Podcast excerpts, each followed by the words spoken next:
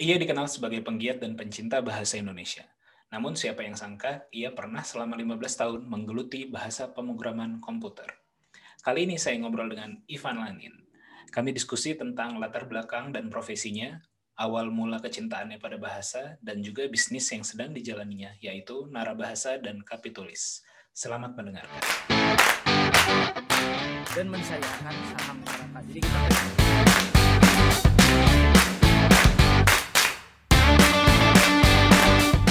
Beda sama Jakarta, kalau orang Bandung tuh pasti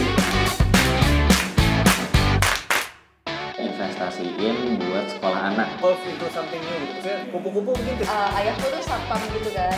Di...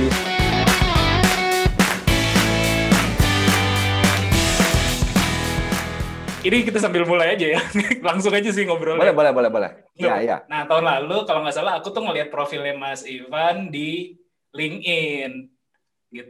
Mm-hmm. Uh, sebenarnya udah udah tahu uh, Ivan Lanin mah dari dari zaman-zaman Twitter lah, dari zaman-zaman Twitter-Twitter awal gitu. Seleb tweet lah istilahnya dulu kan. Allah. Nah, terus uh, jadi Mas Panji ini ini ya, apa namanya? Pegiat awalnya Twitter ya? Bukan. Ya, ya maksudnya uh, Twitter dua ribu sembilan sih baru join waktu itu. Baru join Twitter dua ribu sembilan kalau. Oh iya, termasuk Termasuk awal itu dua ribu sembilan kan. Twitter sendiri kan dua ribu enam kan. Saya gabungnya dua ribu tujuh. Jadi yeah. dua ribu sembilan sih masih oke okay banget. Iya, waktu itu eh, cuman udah mungkin berapa tahun terakhir nggak terlalu aktif lagi di Twitter kayak gitu. Nah, hmm. uh, pas saya lihat profil LinkedIn-nya kok beda banget citranya dengan yang saya tangkap di uh, Twitter gitu. Saya saya saya nggak tahu background-nya memang ya, ketika ngeliat di Twitter kan, oh iya ini suka ahli bahasa lah, atau mungkin kalau nggak nggak bisa disebut polisi bahasa juga ya, cuman ya suka sharing tentang kebahasaan gitu. Nah tapi ngeliat profilnya di LinkedIn, loh kok uh, engineer satu, yang kedua adalah uh, konsultan di bidang risk management kayak gitu gitu loh. Itu hal-hal yang ya. Hal yang saya kira tidak berhubungan gitu. Nah. Ya memang saya tuh kayak kalau di ini tuh Frankenstein, ada dokter Jekyll and mister Hyde gitu kan. Dua dua, dua dua pribadi yang berbeda. Iya, nah jadi aku penasaran, aku penasaran uh, Mas Ivan ini uh, bagaimana background engineering pertama. Aku juga engineering Mas. Jadi dulu aku di teknik fisika. Iya. I T B kalau okay. Mas Ivan kan teknik kimia ya. Kita masih satu rumpun. Iya, lah. Kita cuma beda.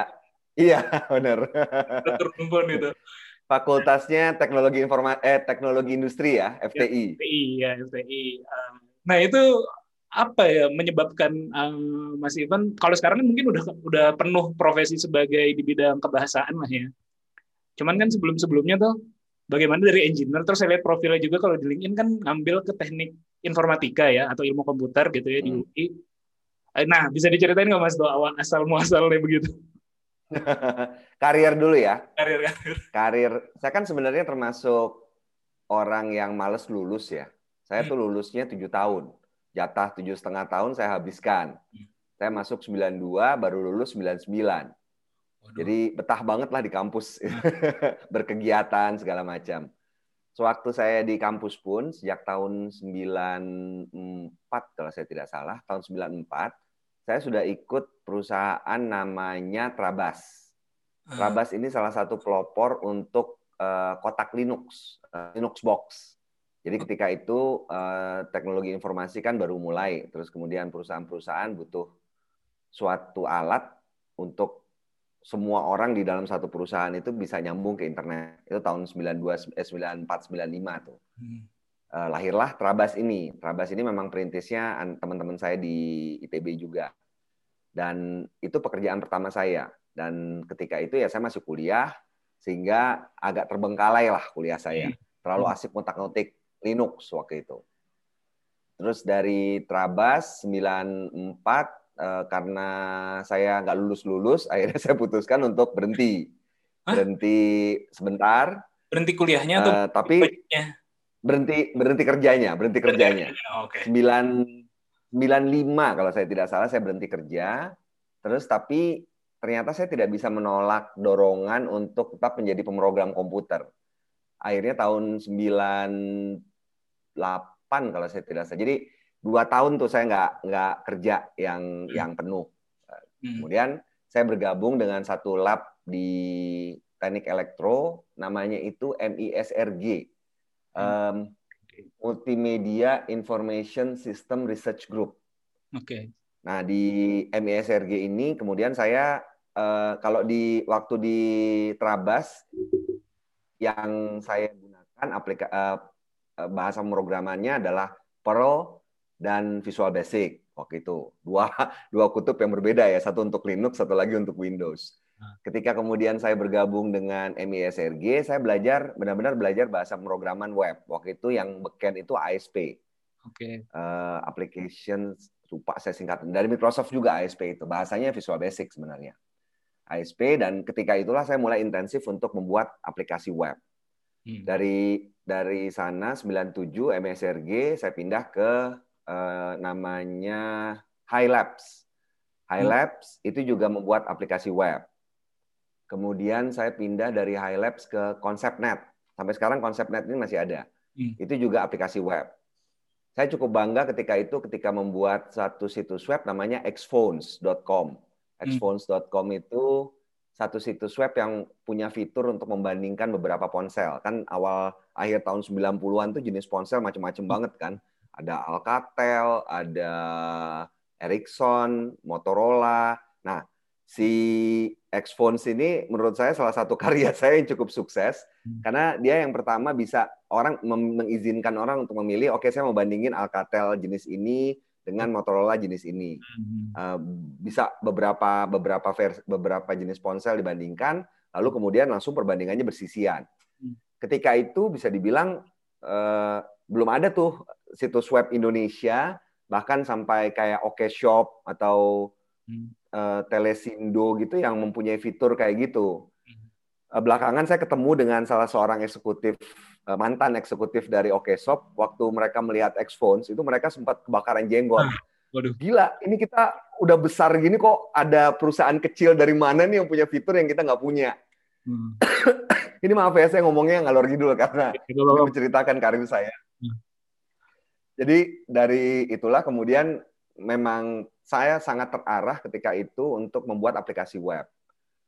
Waktu itu juga sempat bikin komunitas untuk uh, A S P, karena belum banyak kan hmm. uh, yang pemrogram A S P yang waktu itu kumpul. Kita bikin milis, uh, terus kemudian bikin sempat bikin situs web juga. Uh, lalu saya berpindah ke P H P. Hmm. Tahun sembilan puluh sembilan kalau saya nggak salah pindah ke P H P. Masih sembilan puluhan berarti ya? Masih sembilan puluhan tuh ya? Tadi cerita sampai sembilan puluhan. Oke, oke, oke. Masih itu masih sembilan puluhan semua nih, A S P, hmm. terus kemudian P H P itu masih ya, sembilan puluhan. Dan eh, sembilan puluh sampai akhir sembilan puluhan masih di ConceptNet, eh, pindah ke tahun dua ribu, saya menikah dua ribu satu. Pindah okay. ke Jakarta. Itu semua tadinya di Bandung. Bandung. Oh, oke. Okay. Masih sebagai program komputer. Eh, lalu saya pindah ke perusahaan namanya C-consulting. Sama juga buat aplikasi, tapi ketika itu sudah P H P, hampir semua P H P. Saya sampai bikin framework sendiri, kerangka aplikasi sendiri. Kan kalau sekarang kan ada orang tuh pakai cake P H P, atau yang baru-baru tuh saya udah nggak ngikuti perkembangan lah. Tapi saya bikin kerangka aplikasi sendiri yang memudahkan untuk pengembangan secara cepat, Rapid Application Development, R A D. Nah itu yang saya lakukan tuh sampai, pokoknya pemrogram banget deh, itu sampai tahun dua ribu tujuh. Hmm. Uh, dari si consulting tadi saya pindah ke perusahaan namanya sebentar saya kok lupa nama perusahaannya, A P B. Nah hmm. disitulah waktu saya masuk A P B. Oh sebelum A P B saya pindah dulu dari si consulting ke perusahaan Indo Consult. Nah hmm. di Indo Consult ini peran saya mulai agak berubah. Dari tadinya saya fokus menjadi lead developer, pengembang utama. Ini saya campur-campur ya karena memang uh, istilah di uh, komputer itu memang banyak yang yang pakai bahasa Inggris kan. Lead, lead developer, kalau pengembang utama kan orang mungkin belum familiar. Pengembang utama sampai di waktu saya pindah ke Indo Consult ini saya diberi tugas untuk membuat aplikasi bisnis. Sudah mulai itu. Hmm. Sudah mulai fokusnya membuat aplikasi bisnis. Hmm. Ketika kemudian dua ribu enam saya pindah ke A P B, itu saya mendapat tugas khusus untuk mengembangkan aplikasi untuk dijual. Kalau sebelumnya kan sifatnya bukan aplikasi uh, bukan aplikasi jadi yang untuk dijual kan. Sebelumnya itu lebih kepada custom. Jadi uh, pelanggan inginnya apa, kemudian dikembangkan. Nah, di A P B ini tugasnya adalah membuat aplikasi untuk manajemen risiko. Disitulah saya berkenalan tuh. Dari tadinya bikin prog- programnya kan mau tidak mau kita mesti belajar proses bisnisnya kan. dua ribu enam, dua ribu sembilan saya diminta, udah deh eh, bagian pemrograman kasih ke program, pemrogram aja, kamu ngurusin konsultannya aja lah. Gitu. Ya saya pikir memang nggak mungkin seumur hidup saya jadi pemrogram pemrogram komputer kan. Saya terima itu dan itulah perubahan saya menjadi konsultan. Nah, itu karir saya kurang lebih kayak gitu. Dari pemrogram bertahun-tahun, dari mulai sembilan puluh empat berarti ya, sembilan puluh empat sampai dua ribu sembilan. lima belas tahun jadi pemrogram. Terus dua ribu sembilan sampai dua ribu sepuluh saya konsultan. Konsultannya mulai dari manajemen risiko, tata kelola perusahaan, kepatuhan.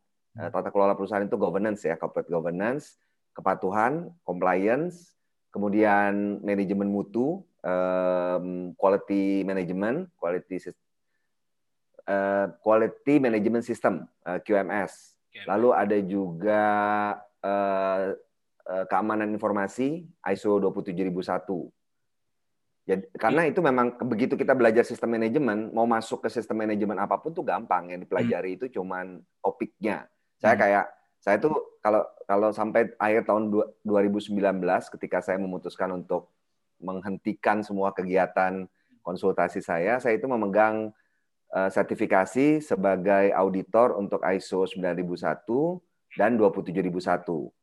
Di luar itu saya juga menjadi, bisa menjadi konsultan untuk lima puluh lima ribu satu, itu adalah manajemen aset.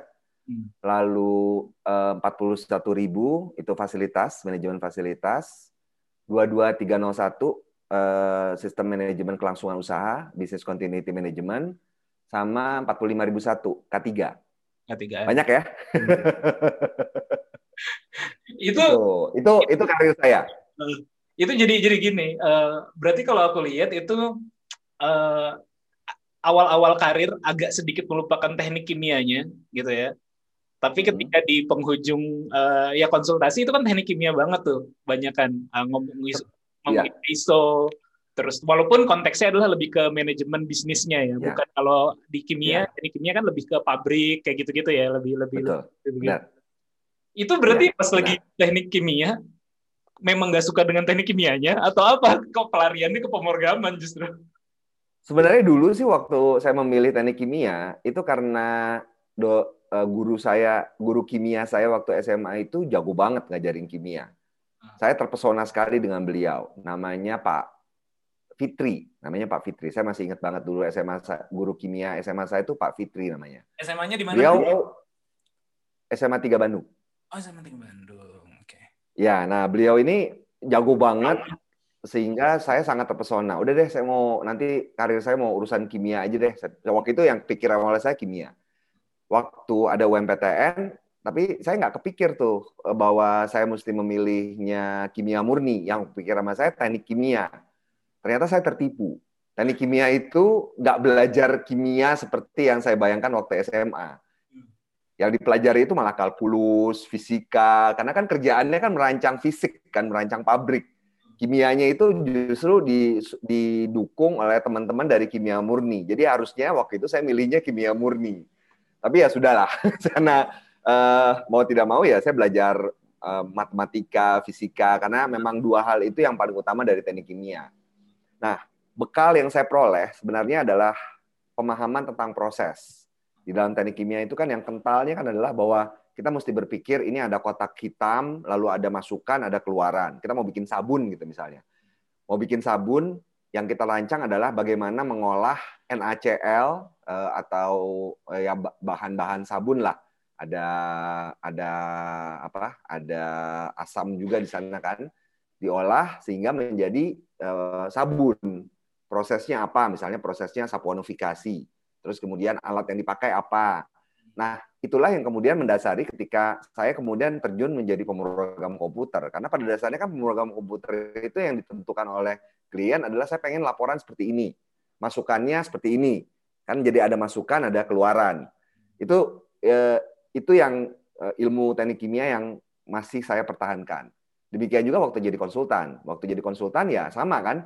Saya pingin eh, ada masalah nih di perusahaan saya. Masalahnya teman-teman di unit-unit kerja itu belum sadar tentang manajemen risiko. Apa yang saya mesti lakukan? Nah itu kemudian di, di berangkat dari pertanyaan seperti itu, konsultan kan merancangkan, oke okay, ini mesti ada latihan untuk penumbuhan kesadaran, mesti ada komitmen dari pemimpin, mesti ada pedoman, lain-lain.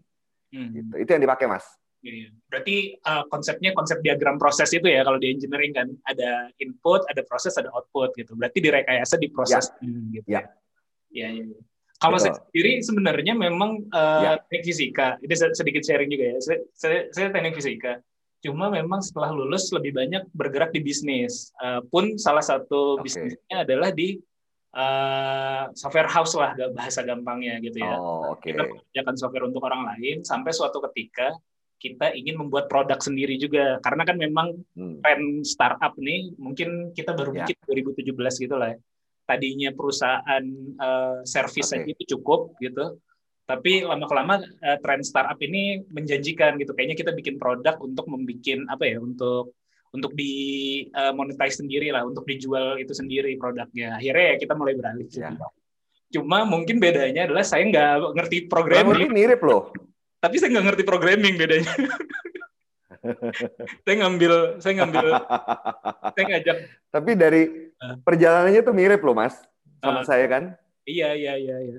Cuma saya tidak sedalam itulah dalam programming dan tidak sedalam itu juga dalam uh, ya consulting atau manajemen yang sampai ambil sertifikasi I S O dan segala macam itu gitu, gitu sih.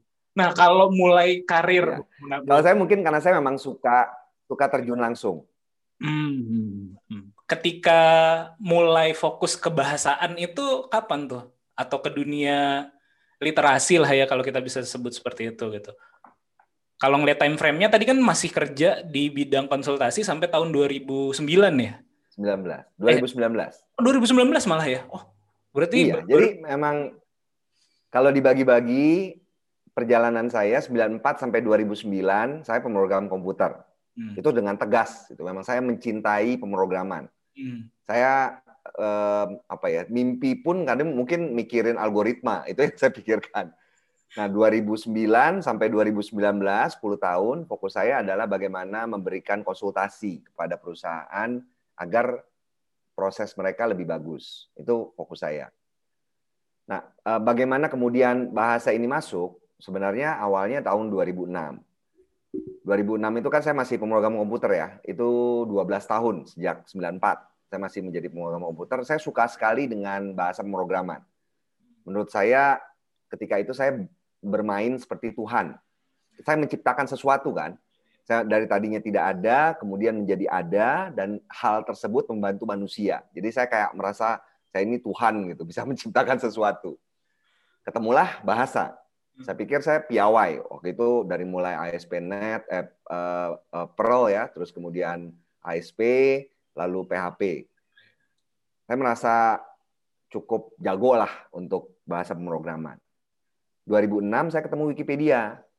Di sana saya tertarik untuk berkontribusi. Saya mulai menulis di Wikipedia dan ternyata saya tidak sejago menulis bahasa manusia, saya tidak sejago ketika saya menulis bahasa pemrograman.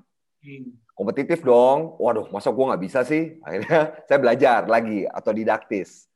Kayak belajar bahasa pemrograman saya juga belajar sendiri kan, demikian juga saya belajar lagi bahasa Indonesia, ini gimana sih nih bikin kalimatnya biar enak, terus kemudian kok saya banyak banget salah. Saya tahu saya salah karena di Wikipedia itu ada kelompok kontributor yang mereka itu bisa saling membantu untuk mengoreksi. Nah, banyak banget tuh koreksi dari para senior saya di Wikipedia tahun dua ribu enam itu. Saya belajar lagi, lama-lama tulisan saya cukup bagus. Dan itulah yang kemudian menyadarkan saya bahwa meskipun saya seumur hidup sudah menggunakan bahasa Indonesia, ternyata begitu saya menggunakan itu di dalam konteks yang resmi, saya gagap.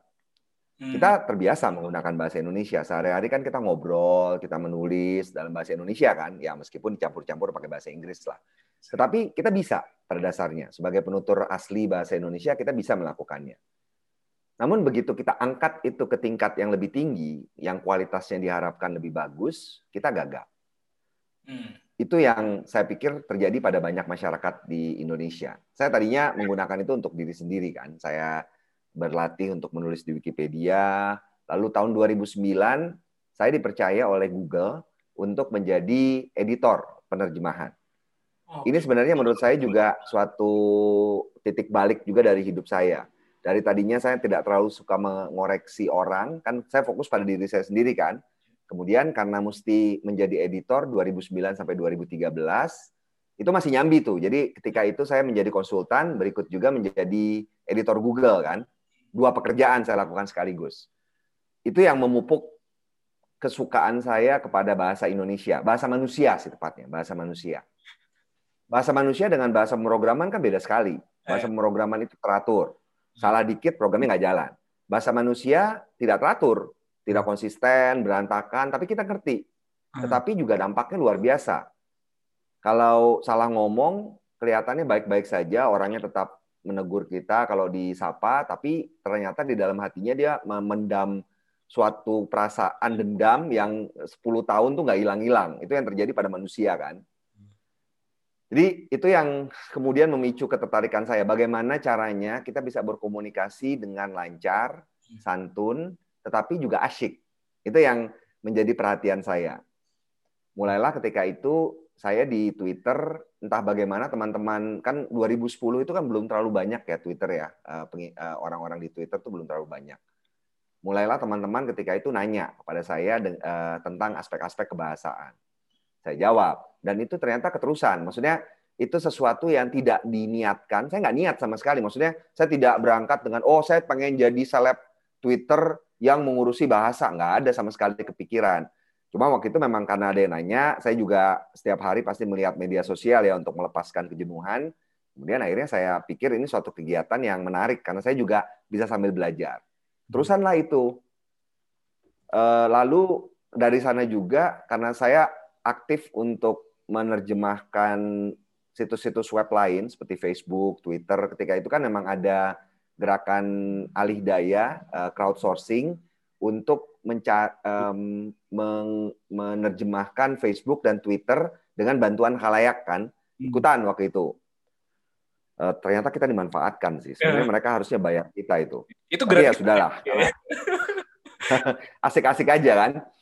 Nah, itu juga yang mendorong uh, saya untuk menciptakan, belajar tekniknya untuk mencari terjemahan kata. Karena itu yang menjadi isu utama kita di berbagai di berbagai tempat kan. Uh, mulai lalu mulai kapan ya? Kayaknya gara-gara keaktifan saya di Twitter itu ada mulai yang ngundang saya untuk memberikan materi tentang bahasa Indonesia. Saya gelagapan karena selama ini kan saya belajarnya itu autodidaktis kan. Saya nggak bukan linguis yang belajar bahasa secara terstruktur. Mau tidak mau saya mesti belajar. Saya mesti buka-buka buku, mesti menstrukturkan. Untungnya eh, karena pemrogram komputer, kami terbe- ter- program pemrogram komputer itu kan terbiasa untuk melakukan analisis terhadap sistem kan, masukannya apa, keluarannya apa, eh masukannya apa, prosesnya apa, keluarannya apa. Itu juga yang saya berlakukan terhadap bahasa manusia. Saya berusaha melihat eh, taksonominya gimana sih waktu saya mau belajar bahasa tuh apa saja yang saya mesti pelajari. Akhirnya ketemulah eh, lima unsur utama: wacana, paragraf, kalimat, kata, dan ejaan. Hmm. Itu dasar. Lalu ternyata ada lagi tambahan bahwa di dalam bahasa itu bukan melulu masalah teknis, tetapi ada masalah rasa. Disitulah masuk pragmatika. Bagaimana kita berkomunikasi dengan orang dengan santun dan dengan prinsip kerjasama. Hmm. Itu mulai masuk lagi di sana. Lalu di dalam bahasa ada lagi kode-kode, semiotika, lambang-lambang, emoji, oh. eh, animasi, GIF beranimasi. Itu juga suatu bagian yang tidak terlepaskan dari bahasa juga kan. Hmm. Orang bisa berkomunikasi, misalnya saya bisa jawab pesannya uh, Mas Panji itu cukup dengan emoji kan bisa, hmm. tapi itu kan bagian dari bahasa juga yang ternyata tidak direkam di dalam ilmu bahasa yang tadi sudah saya sebut tadi, mesti lagi belajar. Hmm. Ternyata menarik, akhirnya saya jadi jadi cukup kaya karena saya penasaran, modal utamanya sih penasaran. Uh. Nah berangkat dari situ, uh, saya buat sistematikanya. Saya buat sistematika berdasarkan pengalaman saya sebagai orang biasa yang tertarik untuk mengembangkan keterampilan bahasa. Saya yakin banyak orang-orang seperti saya, orang-orang yang ingin sehari-hari dia bisa menggunakan bahasa Indonesia, tapi saya mau lihat mau terlihat lebih keren waktu menggunakan bahasa Indonesia. Saya mulailah bikin bikin salindia slide, salindia salindia yang membuat secara sistematis apa saja yang mesti dipelajari. Dan kemudian mulai tahun dua ribu empat belas kayaknya itu ada beberapa perusahaan yang mungkin karena keaktifan saya juga di media sosial meminta saya untuk berbagi. Itulah mulai tuh uh, silabus-silabus yang saya susun dengan pemikiran sendiri itu saya uji kepada publik dan tanggapannya bagus ternyata. Saya juga karena begitu dipraktikkan kan pasti ada hal-hal baru yang sebelumnya tidak kita tangkap sebelumnya. Itu kemudian menyempurnakan materi saya. Pada tahun dua ribu sembilan belas itu saya masih nyambi kan antara kegiatan kegiatan sebagai editor Google berhenti tahun dua ribu tiga belas. Hmm. Saya keluar. Hmm. Saya merasa tidak cocok dengan putusan manajemen. Ketika itu waktu awal dua ribu sembilan manajemen Google tuh masih membebaskan para penerjemah dan editor untuk membuat istilah-istilah baru walaupun istilah itu belum dikenal masyarakat. Contohnya ketika itu kami buat istilah laman landas. Hmm. Laman landas itu padanan dari landing page. Hmm. Terus eh, ya banyaklah istilah-istilah komputer, terutama yang berhubungan dengan media sosial dan eh, perinternetan ya, yang dikembangkan waktu itu oleh tim penerjemah dan editor Google. Eh, saya keluar karena Google Indonesia sudah didirikan eh, dan karena adanya aspek kepentingan bisnis. Kepentingan bisnis itu kan kadang-kadang mengambil jalan pintas ya. Oh, jangan pakai bahasa, jangan pakai istilah ini, orang nggak familiar. Udah kita pakai aja istilah bahasa Inggrisnya. Nggak cocok dengan hati saya. Ya udahlah, saya keluar aja daripada makan hati kan. dua ribu empat belas karena sudah selesai dua ribu empat belas mulai lebih aktif lagi untuk untuk ngajar bahasa. Akhirnya saya merasa ada perbedaan. Setelah saya kalau misalnya saya pulang setelah mengajar topik manajemen atau ketika saya pulang sebagai konsultan, saya capek banget. Ini berbeda ketika saya pulang setelah mengajar bahasa Indonesia. Setelah mengajar bahasa Indonesia yang timbul adalah saya lebih bersemangat gitu. Ini kan sama seperti ketika ada orang yang hobinya itu ngutak-atik mobil atau ngutak-atik motor. Seharian bisa jadi dia ngutak-atik beban fisik, ngutak-atik mobil dan motornya, tapi hatinya bahagia gitu. Ketika kita melakukan sesuatu yang memang merupakan kesukaan kita, kita nggak peduli dengan berapa lama waktu yang kita habiskan untuk melakukan itu. Itu yang kemudian kalau istilah orang zaman dahulu kan mengikuti renjana atau passion. Hmm. Itu yang saya lakukan. dua ribu sembilan belas saya keluar dari perusahaan saya yang terakhir, namanya Proxys. Meskipun ketika itu jabatan saya sudah direktur. Saya pikir, udahlah keluar aja uh, karena hati saya nggak bahagia gitu. Uh, saya mulai lagi. Jadi kalau tadi Mas bilang Mas itu perusahaan rintisan dua ribu tujuh belas, hmm. sebenarnya Narabahasa ini perusahaan rintisan dua ribu dua puluh malah Februari dua ribu dua puluh. Saya mulai dengan berbekal satu orang uh, uh, teman rekan kerja saya yang lulusan linguistik. Jadi kami ber, berdiskusi, artinya saya punya teman diskusi yang cukup cocok di sana. Saya dari aspek praktisnya, dia dari aspek eh, yang lebih keilmuan kan, jadi saling melengkapi. Nah itulah kurang lebih awalnya Mas, kenapa dua ribu dua puluh saya memutuskan untuk keluar dari perusahaan saya yang lama dan mendirikan Narabahasa. Iya, yeah. Tapi saya, saya lihat juga berarti uh... apa ya, ilmu pemrogramannya itu atau pengalaman pemrogramannya itu pun tidak hilang begitu aja, karena kalau saya lihat saya lihat tweet-tweetnya Mas Ivan atau belakangan kan juga sering share di Instagram juga ya, apa namanya, pola-pola uh, pembentukan kata atau pembentukan bahasa seperti itu saya lihat itu mengikuti kaidah atau mem- mem- mempunyai pola-pola gitu. Jadi cara Mas Ivan ya menjalankannya itu seolah-olah uh, misalnya apa ya apa ya saya agak-agak lupa lah pokoknya. Jadi jadi ada waktu itu yang saya buat, hmm. saya sampai buat uh, diagram alurnya. Salah hmm. satu yang memusingkan orang adalah bagaimana caranya membuat daftar berbutir, daftar vertikal. Hmm. Misalnya uh, apa hal-hal yang kami lakukan adalah sebagai berikut. Hmm. Terus kemudian kan di situ ada daftar berbutir. Orang kan kadang-kadang bingung bagian kalimat pembukanya itu pakai titik, pakai titik dua, atau nggak pakai tanda baca. Lalu nanti buat daftar di bawahnya itu apakah pakai koma, pakai tanda titik koma, atau pakai apa. Nah, itu saya sampai bikin alur pemrogramannya tuh. Iya. Masuk juga dalam dalam kata-kata dengan imbuhan-imbuhan. Itu kalau kalau saya lihat juga ya. uh, uh, umumnya misalnya uh, saya lupa apa waktu itu ya, umumnya kata ini kalau dikasih kata hubung ini menjadi seperti ini, tapi ada beberapa pengojali, pengojalian kayak gitu misalnya. Jadi, yeah. itu, itu saya lihat, wah, ini uh, cara algoritmik banget gitu loh, apa terstruktur banget itu. Oh ternyata ya, mungkin gara-gara udah lima belas tahun di programming gitu sih. Saya, ya. saya, saya kira ya. seperti itu gitu. Cuma nah, saya saya sepakat sih. Uh, itu nah, sangat cuman, berpengaruh. Iya, dan, dan saya ngelihat saya cuman saya agak uh, sedikit uh, salah kaprah ya atau salah salah kira, yaitu adalah saya pikir uh, kesukaan berbahasanya gara-gara kalau programming kan uh, pada level tertentu dia akan membuat atau diminta membuat dokumentasi kan, Bu, hmm. apa, laporan pertanggungjawaban kayak atau laporan tentang program hmm. dia kayak atau bikin bikin apa sih namanya tuh uh, dokumentasi sistem dokumentasi sistem lah semacam itu. Saya pikir asal muasalnya adalah gara-gara aduh gue udah tukang programming disuruh bikin. Soalnya kalau saya di tim anak-anak programmernya itu pada males tuh bikin bikin, ya, apa, bikin dokumen laporan kayak gitu gitu ya, lah. Benar. Saya pikir asal muasal dari situ. Kalau itu ada pengaruhnya nggak tuh bikin-bikin kayak gitu? Saya pikir sih tidak terlalu ya. Yang eh, jadi pengaruh pemrograman itu memang pola pola berpikir, pola selalu berusaha mencari pola di tengah bahasa manusia yang kadang-kadang kelihatannya berantakan. Itu pengaruh utamanya. Tetapi kalau keharusan untuk membuat dokumentasi, saya pikir sih bukan uh, tidak menjadi alasan saya untuk kemudian menyukai bahasa. Hmm. Yang berpengaruh itu adalah pengalaman saya ketika dia saya di Wikipedia. Itu yang paling berpengaruh. Oke, oke, oke. Nah, tadi juga yang menarik adalah uh, mungkin ini jadinya saya agak jadi pembuat membuat pengakuan ya. Tadi kan uh, Mas Ivan sempat sempat bilang uh, Google apa cabut dari Google itu gara-gara uh, apa keputusan manajemen Google lebih mementingkan bisnis karena lebih lebih mudah dimengerti lah bahasa dibanding dialihkan gitu. Nah saya ada ada bisnis mas, jadi gitu, pengakuan. Uh, bisnis saya itu ada salah satu salah satunya namanya Kiwi. Kiwi itu aplikasi antrean antrian online lah. Uh, jadi hmm. untuk antri di rumah sakit jarak jauh kayak gitu gitu lah ya. Nah uh, kita kan ingin menaikkan traffic website kita gitu ya agar uh, S E O-nya cukup bagus di Google gitu. Yeah. Uh, alih-alih menggunakan bahasa yang benar, kita lebih lebih memilih untuk menggunakan bahasa yang salah justru karena memang jadi misalnya antrian kan harusnya antrean gitu ya. Uh-uh. Nah tapi uh, ya mau gimana masyarakat lebih prefer mencarinya tuh kalau googling pasti kan mereka mencarinya yeah.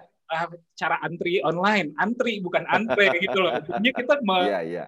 apa ya? Jadi uh, saya sebagai uh, pengambil keputusan di bisnis udahlah kita abaikan. Nah kalau ya, ya. kalau menurut Mas Ivan bagaimana tuh uh, kita mengabaikan? Uh, kita tahu nih uh, kalau di agama dosa kan itu ya jadinya. di, di, di, di, di kebahasaan bagaimana tuh? Uh, gue tahu yang benar seperti ini tapi aduh ini masyarakat mencarinya seperti ini kok. Ya udahlah abaikan. Untungnya yang satu aturan Tuhan, kalau agama itu kan aturan Tuhan kan, kalau bahasa itu aturan manusia. Dan aturan manusia itu kan sifatnya konsensus. Tidak akan ada azab di neraka ketika kita melanggar kaidah bahasa, nggak akan ada. Jadi aman lah, itu aman. Atau hukuman pidana ketika kita melakukan kesalahan berbahasa, nggak akan ada. Uh, jadi kalau untuk urusan itu, ya makanya uh, orang-orang mungkin menganggap saya polisi bahasa. Cuman kalau orang memperhatikan dengan sungguh-sungguh perilaku saya di media sosial, itu akan terlihat bahwa saya itu bukan pencari kesalahan, enggak. Yang saya lakukan adalah menunjukkan ini yang benar. Kalau misalnya Anda memutuskan untuk menyeleweng dari sana, ya itu urusan Anda. Yang penting saya merasa begini, saya merasa selama ini mungkin tidak banyak orang yang memberikan sisi lain. Jadi orang itu telanjur menganggap apa yang dia lakukan adalah hal yang benar.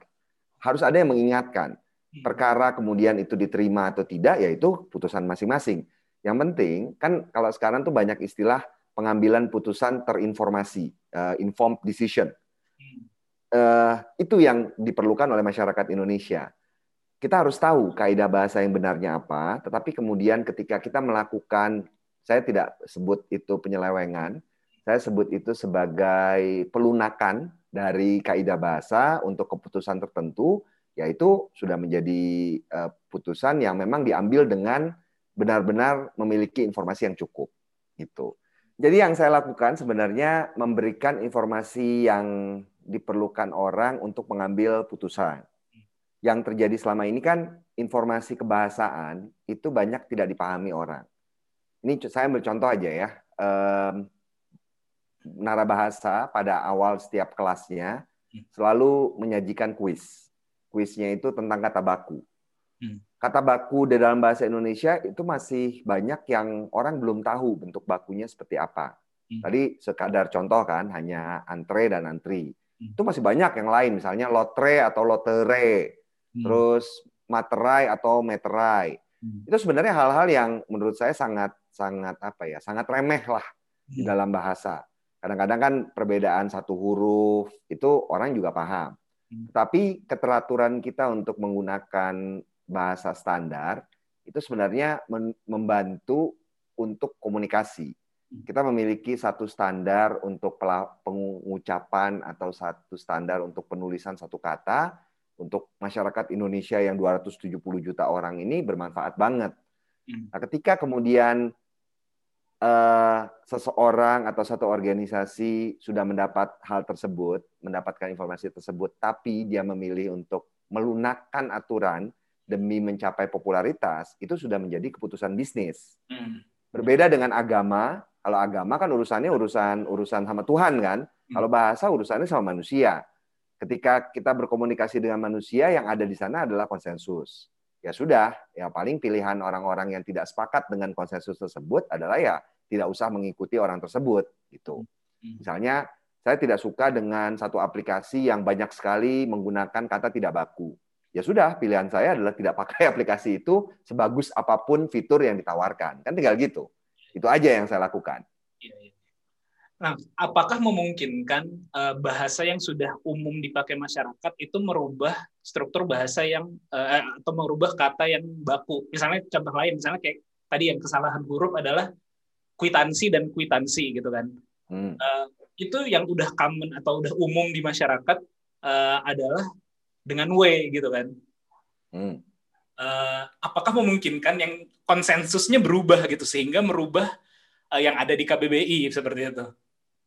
Kalau kita tidak banyak orang, kita misalnya cuma lima juta orang gitu ya, terus kemudian orangnya tidak tersebar dalam berbagai suku bangsa, tidak eh, berpusat di Jawa doang, itu keputusan itu mudah untuk kita ambil. Hmm. Waktu kita bilang lazim dipakai oleh orang, pertanyaan yang muncul, berapa persen orang Indonesia? Punya datanya nggak? Iya, iya, iya. Betul. Ya kan? Hmm. Itu. Itu yang jadi masalah. Orang bilang, enggak ini kok biasa pakai jomblo, pakai B. Bentar dulu, di daerah mana mas? Hmm. Kalau di daerah Jawa, oke. Okay. Coba mas pergi Nusa Tenggara Barat, itu Indonesia loh. Mereka mengucapkannya apa? Jomblo atau jomlo? Saya yakin kemungkinan besar mereka akan mengucapkannya jomlo. Kenapa? Karena yang suka huruf B itu cuma orang Jawa. Hmm. Betul, itu, betul. Itu uh, masalah seringkali kan warganet itu emosi. Ini kan yang lazim ini. Bentar dulu mas, mas sejarah mana mas? Pertanyaan itu. Dan seringkali memang yang saya lihat penolakan utama itu muncul dari, mohon maaf ya, saya tidak bermaksud membawa etnis, tapi memang penolakan yang paling sering itu adalah dari masyarakat Jawa dan masyarakat Sunda. Kenapa? Penutur bahasa Jawa itu paling besar. Tetapi masalahnya tahun seribu sembilan ratus dua puluh enam dan tahun seribu sembilan ratus dua puluh delapan, para pemuda kita itu dengan besar hati memilih untuk menggunakan bahasa Melayu. Mereka dengan sadar loh. Mereka dengan sadar meskipun ketika itu utusan yong-yong dari berbagai daerah di Indonesia itu paling banyak adalah dari Jawa, Jawa kan. Hmm. Tapi mereka memutuskan loh dengan hati besar, mereka memutuskan kita pakai bahasa Melayu aja. Jangan pakai bahasa Jawa. Pertimbangannya banyak. Pertama, pertimbangannya bahasa Jawa itu mengenal tingkatan. Sementara semangat yang muncul waktu itu adalah semangatnya egaliter, setara. Terus kemudian ketika itu bahasa Melayu digunakan sebagai Basantara atau lingua franca di berbagai pelabuhan yang ada di Indonesia. Bukan bahasa Jawa yang dipakai, tapi bahasa Melayu. Terus ketiga, bahasa Melayu itu dianggap lebih mudah dari segi uh, struktur, dari segi kosakata, sehingga kalau dipelajari oleh orang yang belum paham, itu dia uh, uh, uh, apa ya, kurva pembelajarannya menjadi lebih landai. Itu. Ya, ya, ya. Itu itu kenapa para pemudanya memilih untuk menggunakan bahasa Melayu. Hmm. Nah, semangat itu sebenarnya yang sekarang kayaknya udah kelupaan oleh orang. Hmm. Uh, orang sekarang kan kalau kita lihat memang yang terjadi di Indonesia itu kan seringkali mengedepankan agama, mengedepankan suku. Jadi kita jadi kayak kepecah-pecah lagi gitu. Mm-hmm. Itu yang terjadi. Nah, ke, tadi kembali ke pertanyaan Mas tadi, boleh, sangat boleh. E, ketika suatu masyarakat bersepakat bahwa kita, oke okay, kita ganti ejaannya dari antri jadi antre menjadi antri. Sebenarnya ada dasar ketika kita menetapkan suatu ejaan suatu kata, itu ada banyak dasarnya. Pertama, asal katanya. Contoh, kenapa antre bukan antri? Karena dalam bahasa Belanda yang kita gunakan sebagai sumber serapan, itu disebutnya anteren. Anteren. Ya, kita mengacu ke bahasa Belanda. Itu nggak terlalu banyak perdebatan lah. Tapi misalnya kata atlet, yang bakunya atlet. Karena orang Belanda nyebutnya atlet. Orang Inggris nyebutnya atlet. Makanya kemudian orang mikirnya atlet aja deh. Gitu. Nah, kalau kemudian kita memang melakukan revolusi ejaan seperti yang dilakukan Webster di Amerika pada akhir tahun seribu delapan ratusan, itu bisa saja. Ketika itu kan kemudian si Webster itu mengubah dari bahasa Inggrisnya organization pakai S menjadi ah nggak seru, kita pakai Z aja. Dia melakukan itu tuh. Terus uh, traveling dengan traf, traf, uh, traveling dalam bahasa Inggris Britania L-nya dua, dalam bahasa Inggris Amerika L-nya satu. Dia melakukan hal tersebut. Dia melakukan perombakan besar di dalam ejaan bahasa Amerika, bahasa Inggris Amerika. Dia punya kekuatan politik. Saya nggak tahu waktu itu kekuatan politik dia apa, tapi yang jelas dia berhasil memengaruhi seluruh bangsa Indonesia, bangsa Amerika waktu itu. Mm-hmm. Nah, sekarang kalau kita mau melakukan itu, ya boleh-boleh aja. Cuman selama itu revolusi itu belum dilakukan, ejaan di dalam bahasa Indonesia itu mengikuti sejarah. Mm-hmm. Kita tidak mungkin mengubah satu ejaan yang sudah kita berlakukan. Misalnya dulu waktu telepon muncul, orang Sunda, kerajaan Sunda masih berkuasa. Enggak. Maksudnya kita mungkin masih menganggap orang itu sulit untuk mengucapkan F. F. Makanya telepon ditulisnya telepon. Begitu kemudian masuk kata mikrofon, orang menganggap orang Indonesia sudah bisa mengucapkan F. Makanya kalau mikrofon pakai F, megafon pakai F, saksofon pakai F. Dalam bahasa Inggris semuanya kan pakai phone kan, e, di belakangnya phone. Tapi kenapa ada perbedaan penyerapan? Itu yang membuat orang merasa bahasa Indonesia nggak konsisten nih, gitu. Padahal itu karena riwayat sejarah. Oh iya iya, berarti itu diperhitungkan ya. Saya jadi ingat. Iya. Uh, saya jadi ingat dulu tuh saya pertama kali, eh, uh, saya uh, orang tua saya tuh uh, P N S ya, A S N gitu. Hmm. Hingga waktu saya kelas satu sampai kelas empat S D itu saya per- sempat ikut. Orang tua saya asli Jakarta gitu, tinggal tinggal dan besar di Jakarta. Cuman kelas satu sampai kelas empat itu uh, sempat ikut bapak ke Sulawesi di hmm. di daerah Bone, uh, Bajoy. Uh, oh, okay. Bahasanya bahasa Bajoy atau bahasa Makassar lah secara umum gitu ya. Yeah. Yeah. Uh, nah, ketika balik lagi ke Jakarta, uh, ketika lagi balik lagi ke Jakarta, bahasa saya tuh jadi formal banget gitu. Iya. Yeah. Jadi formal banget dan itu jadi dibilang aneh oleh teman-teman sepantaran. Gitu. Nah mungkin ya, itu yang tadi. Uh, padahal uh, orang tua saya tuh Jawa aslinya. Tapi ketika saya kelas satu sampai kelas empat di sana, saya jadi cukup bisa bahasa sana. Bahkan kalau di daerah sana tuh ada aksaranya, Mas. Jadi kita punya aksara ya, sendiri. Walaupun ya, secara uh, sehari-hari kita pakai pakai bahasa campur lah, bahasa Indonesia dan bahasa daerah sana. Tapi ketika balik lagi ke Jawa, balik lagi ke Jakarta uh, setelah pindah gitu ya. Uh, di lingkungan pertemanan, di sekolah pun saya jadi uh, agak jadi terkucilkan gitu. Jadi karena bahasanya, uh, bahasanya formal gitu. A, saya, kamu, yeah. Terus juga uh, bahasa sehari-hari jadi formal karena kita orang daerah waktu itu pas balik. Jadi yeah. Kita udah tahu bahasa daerah, eh bahasa Indonesia yang bakunya, tapi gara-gara lingkungan pertemanan kita jadi terbawa uh, menggunakan bahasa yang lebih uh, santai lah atau bahasa yang tidak terlalu baku dalam pembicaraan maupun dalam Uh, ya, da- ya dalam ya inilah dalam dalam sehari-hari kayak gitu. Iya. Nah itu benar sih jadinya tadi yang disampaikan Mas Ivan, bisa jadi memang uh, hal-hal yang apa ya yang kita anggap benar ya karena lingkungan kita semuanya ya. uh, mengatakan hal yang seperti itu padahal itu be- belum tentu yang benar kayak gitu ya. Benar, betul. Hmm. Betul. Biasanya sih gini, yang saya perhatikan teman-teman yang berasal atau hidup lama di daerah Indonesia Timur, hmm. bahasa Indonesianya lebih baku. Hmm. Mereka pertama bahasa daerah mereka pada umumnya tidak mengenal tingkatan, sehingga bahasa yang digunakan kepada orang tua maupun yang digunakan kepada teman sebaya itu relatif sama. Tahu saya begitu.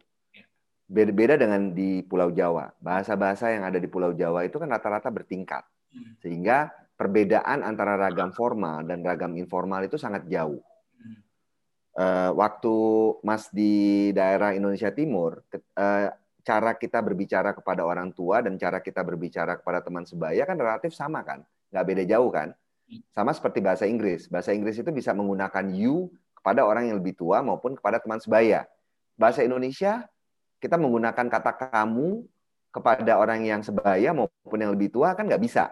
Yeah. Itu salah satu bentuk um, pe, pe apa ya pe, pembuatan tingkat bahasa.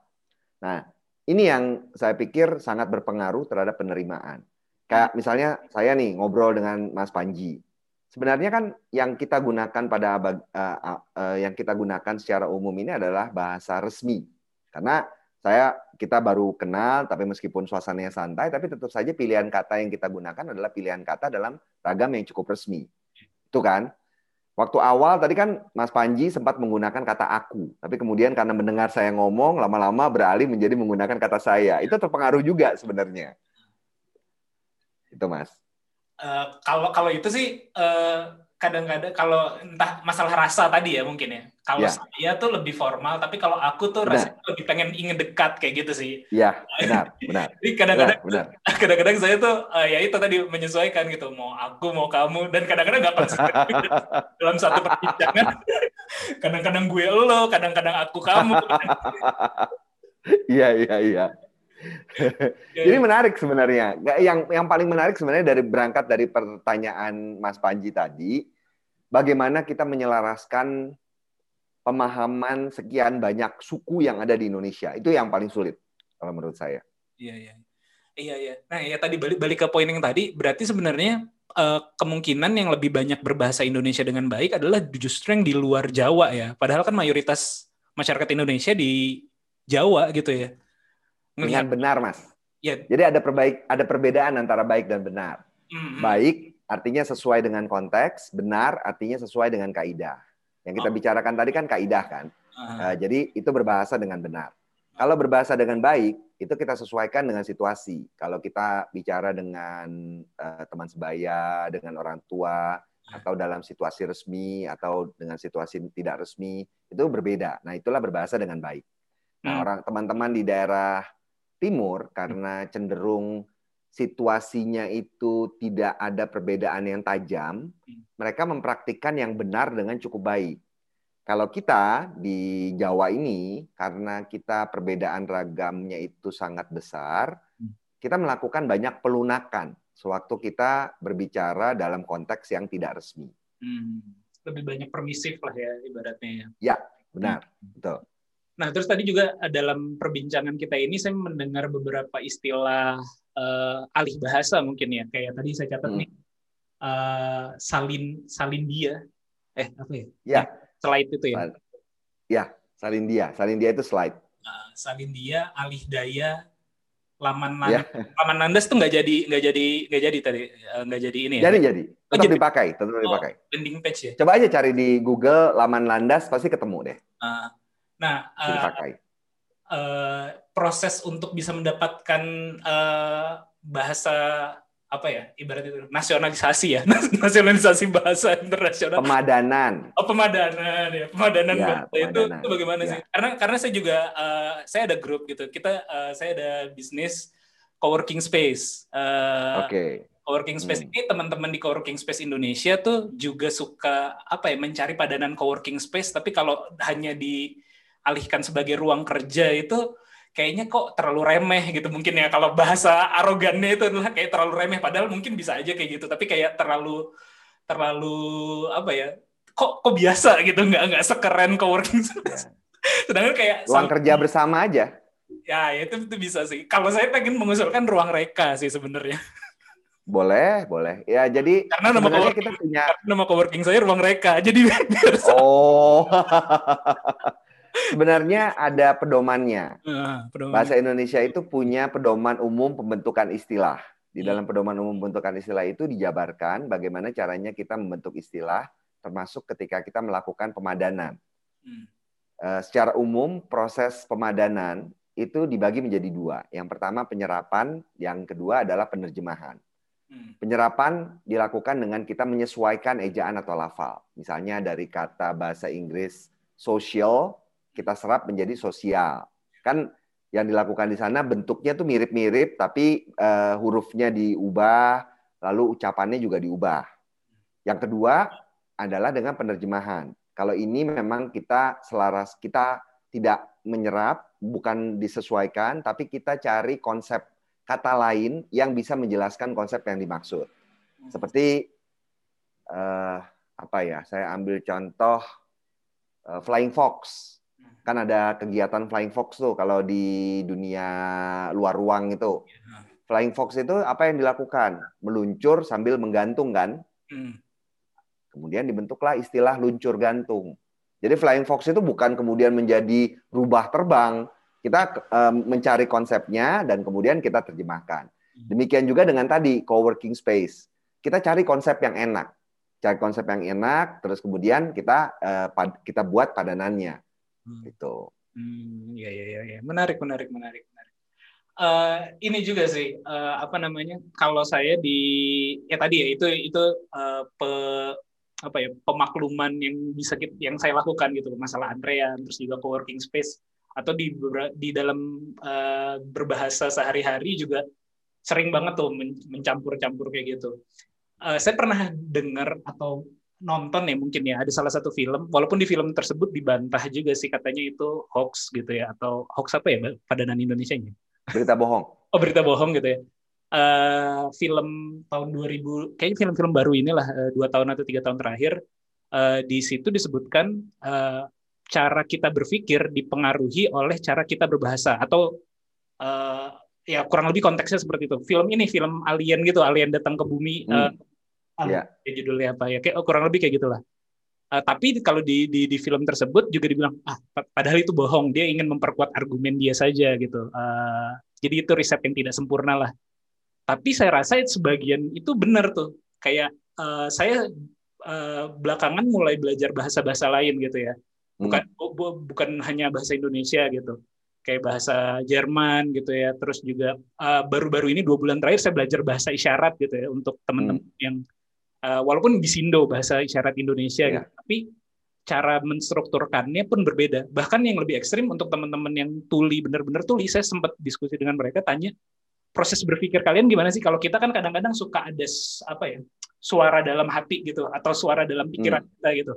Mereka enggak, bahkan kalau yang tuli hmm. kecil, ketika mereka berpikir tuh dengan bahasa isyarat gitu, dengan isyarat gitu, hmm, di, di, di kepalanya okay. gitu, di kepalanya. Uh, jadi yeah. misalnya oh, uh, membayangkan gitu, membayangkan dengan bahasa isyarat. Bahkan kalau dalam tata tata beragama atau misalnya mereka ibadah gitu, sholat atau segala macam gitu, mereka tuh mesti ngerti dulu artinya, sehingga ketika lagi baca, misalnya lagi sholat oleh Islam gitu ya, uh, mereka membayangkan alhamdulillahirobbilalamin tuh dengan dengan gerakan, sehingga mereka lebih oh. itu itu itu menarik banget, saya saya saya saya saya dapatkan dari teman-teman yang tuli, atau juga tadi ya secara umum cara kita berbahasa atau belajar bahasa lain membentuk cara kita berpikir juga gitu. Nah kalau menurut hmm. menurut Mas Ivan bagaimana tuh seperti itu?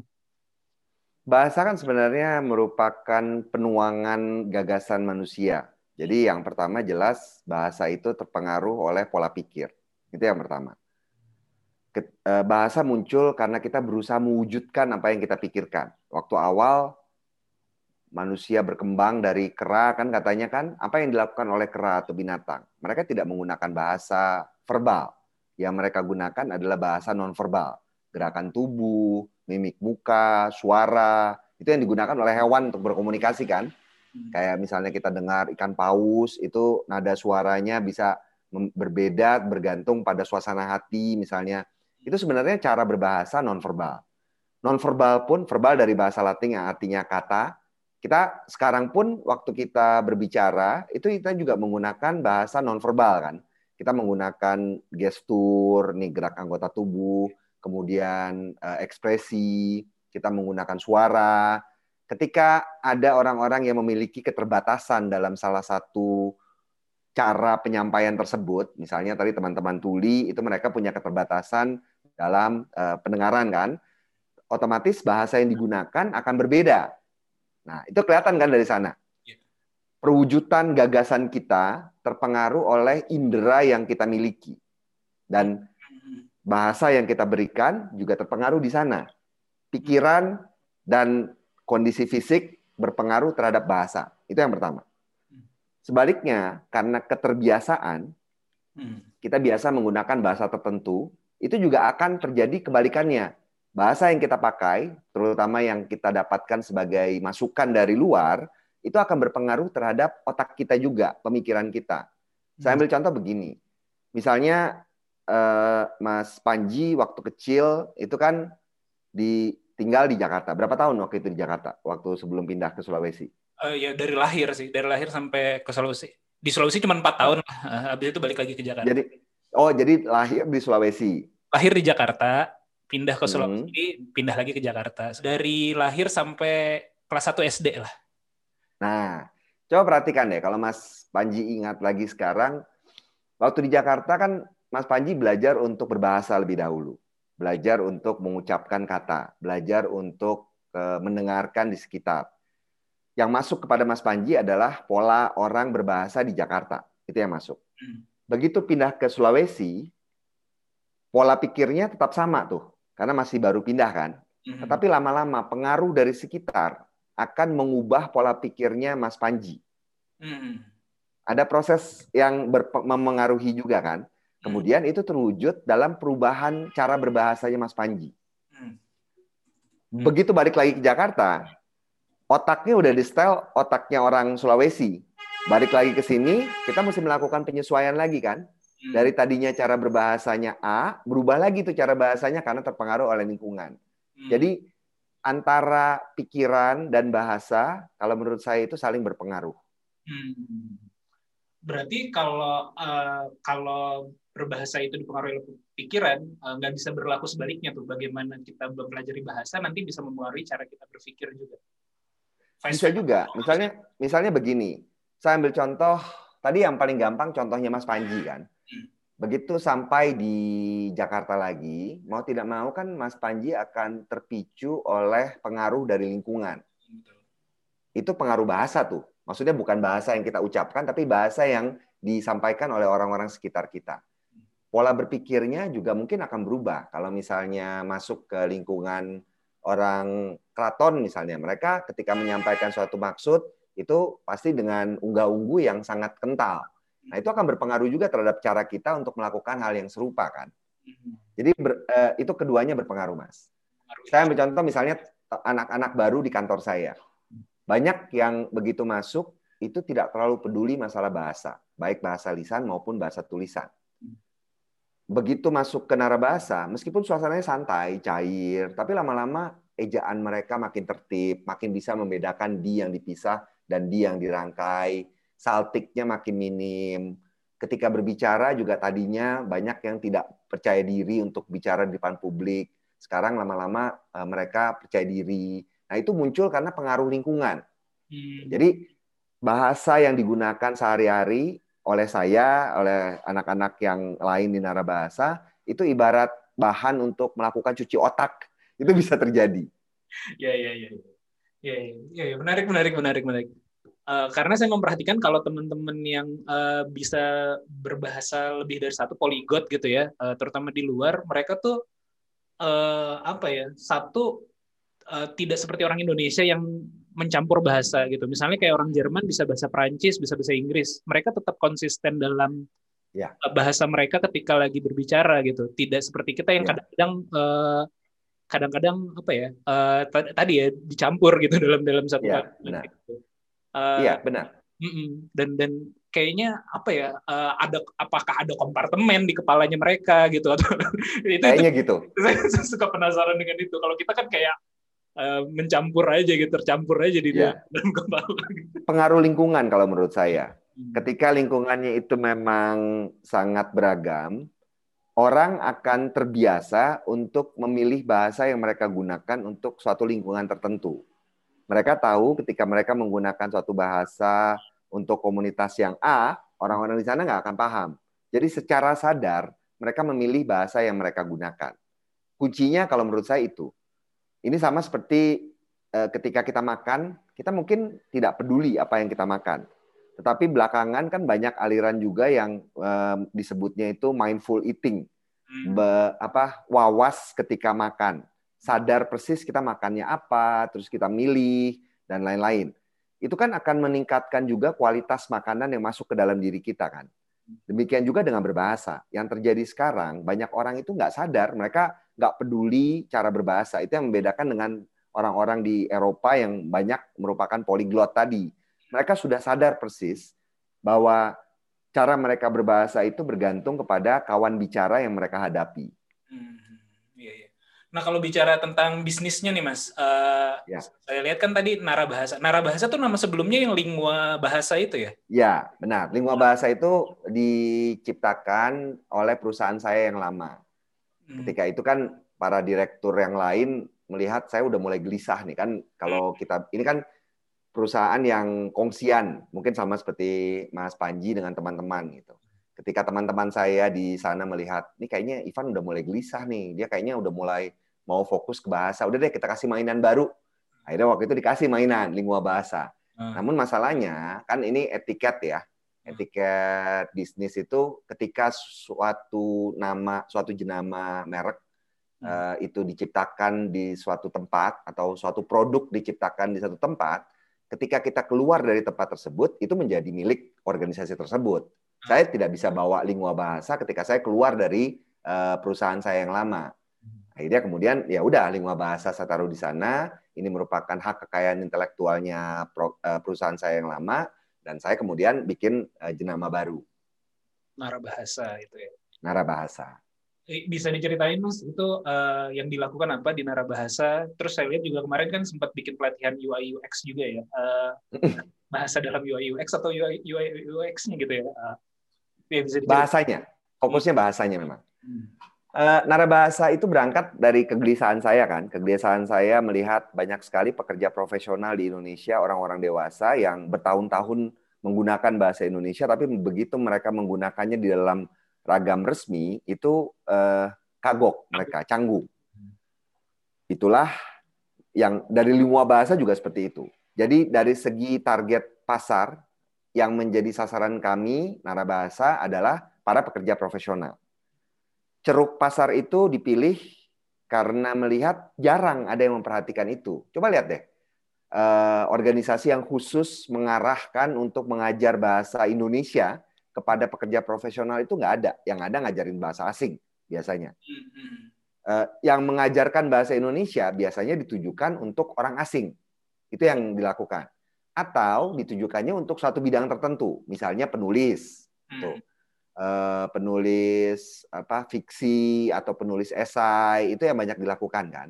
Dan pendekatannya itu memang bukan sangat kental urusan bahasa. Lebih kepada Eh, ketertiban terhadap apa yang disukai oleh pasar. Nah, itu yang membedakan Narabahasa sebenarnya. Kami berangkat dengan idealisme yang tinggi, dengan kepercayaan bahwa berbahasa baku tidak mesti kaku. Itu yang menjadi kepercayaan kami. Dan alhamdulillah selama ini itu selalu mudah terwujud. Dari sisi produk, dibaginya menjadi dua, produk dan layanan. Produk dan jasa lah. Kalau jasa yang pertama sekarang cukup digemari itu jasa. Jasanya berupa pelatihan. Itu jasa yang hampir dimiliki, hampir diminati oleh semua orang kan. Pelatihan dan pelatihannya kami bagi menjadi dua. Pelatihan yang sifatnya publik dan pelatihan yang sifatnya uh, geriaan atau in-house.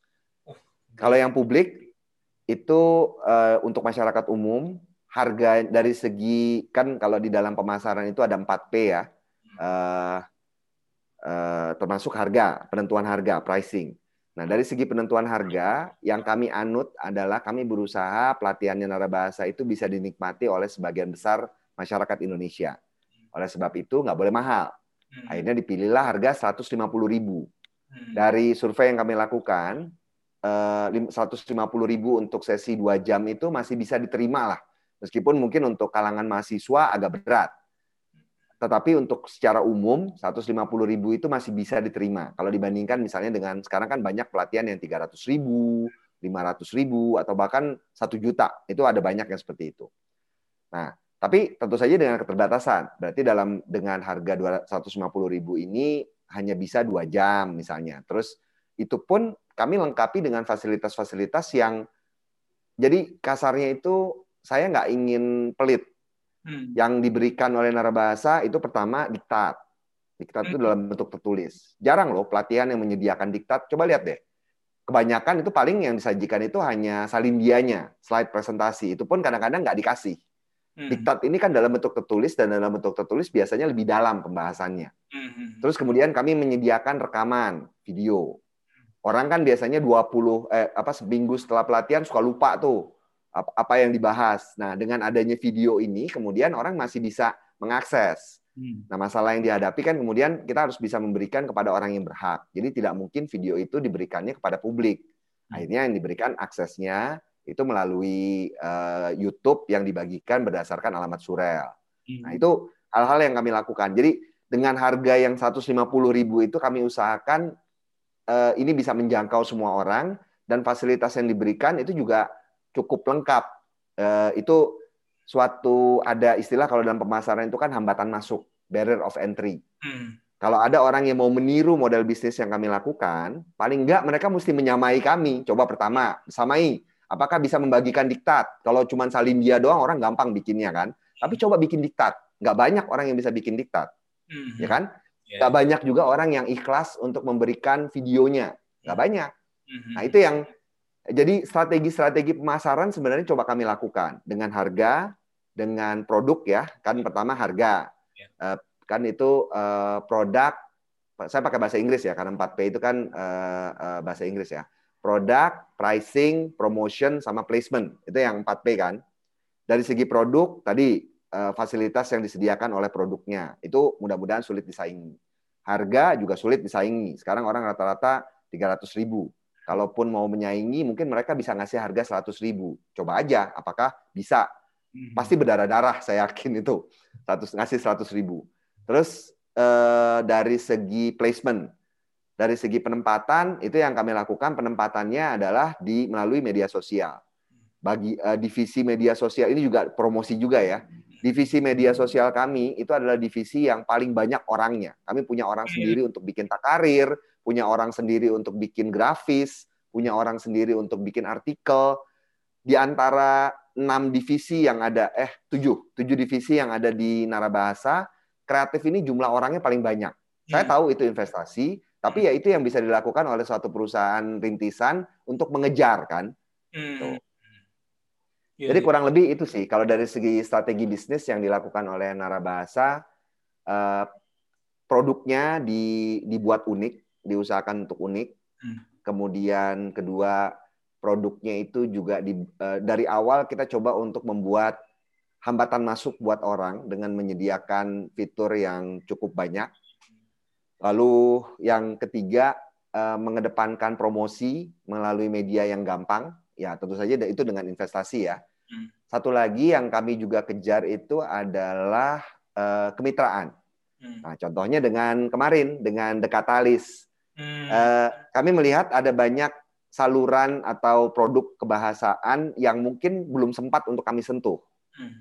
Termasuk di dalamnya ini, U X U I ini. Hmm. Jadi ketika kemudian dari Dekatalis menawarkan itu, kami pikir, oke deh, ini bagus banget. Eh, artinya ini suatu ceruk pasar yang belum tersentuh selama ini, dan mungkin juga awalnya kami tidak terlalu memperhatikan. Saya kan berniat untuk melupakan C L B K. Cinta lama bersemi kembali itu saya tidak ingin.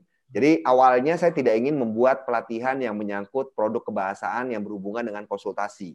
Itu prosedur contohnya atau kebijakan. Itu kan sebenarnya sesuatu yang sepuluh tahun itu saya buat. Saya itu sepuluh tahun tuh bikin peraturan, bikin pedoman, bikin S O P, prosedur. Itu yang saya lakukan. Jadi kalau saya ngasih pelatihan pembuatan prosedur, itu dalam dua jam saya yakin orang tuh langsung ngerti. Karena saya udah pengalaman banget. Tapi awalnya itu baru kemarin, baru musim ketujuh ini akhirnya karena desakan teman-teman di dalam, Pak, ayo ajarin prosedur dong, ini bisa dijual nih. Akhirnya kemudian kami adakan. Ini U X U I ini juga saya bertahun-tahun kan waktu itu, waktu menjadi pemrogram, kerjaan saya bikin antarmuka pengguna kan. Saya terlibat dalam banyak eh, aplikasi sumber terbuka, P H P My Admin, lalu Media Wiki, lalu banyaklah aplikasi-aplikasi sumber terbuka yang saya bantu untuk penerjemahan uh, antarmukanya. Jadi U I, uh, uh, antarmuka pengguna, itu saya udah biasa banget. Bagaimana memilih kata yang menunjukkan imperatif, bagaimana membuat pesan galat, pesan error yang dipahami oleh orang. Itu saya tidak belajar teorinya, tapi saya belajar praktiknya. Hmm. Itu sudah saya lupakan bertahun-tahun. Kemarin saya begitu dapat bahan itu waktu bikin, aduh ini C L B K banget, ini cinta lama bersemi kembali. Ya. Itu Mas, kurang lebih itu yang dilakukan di Narabahasa.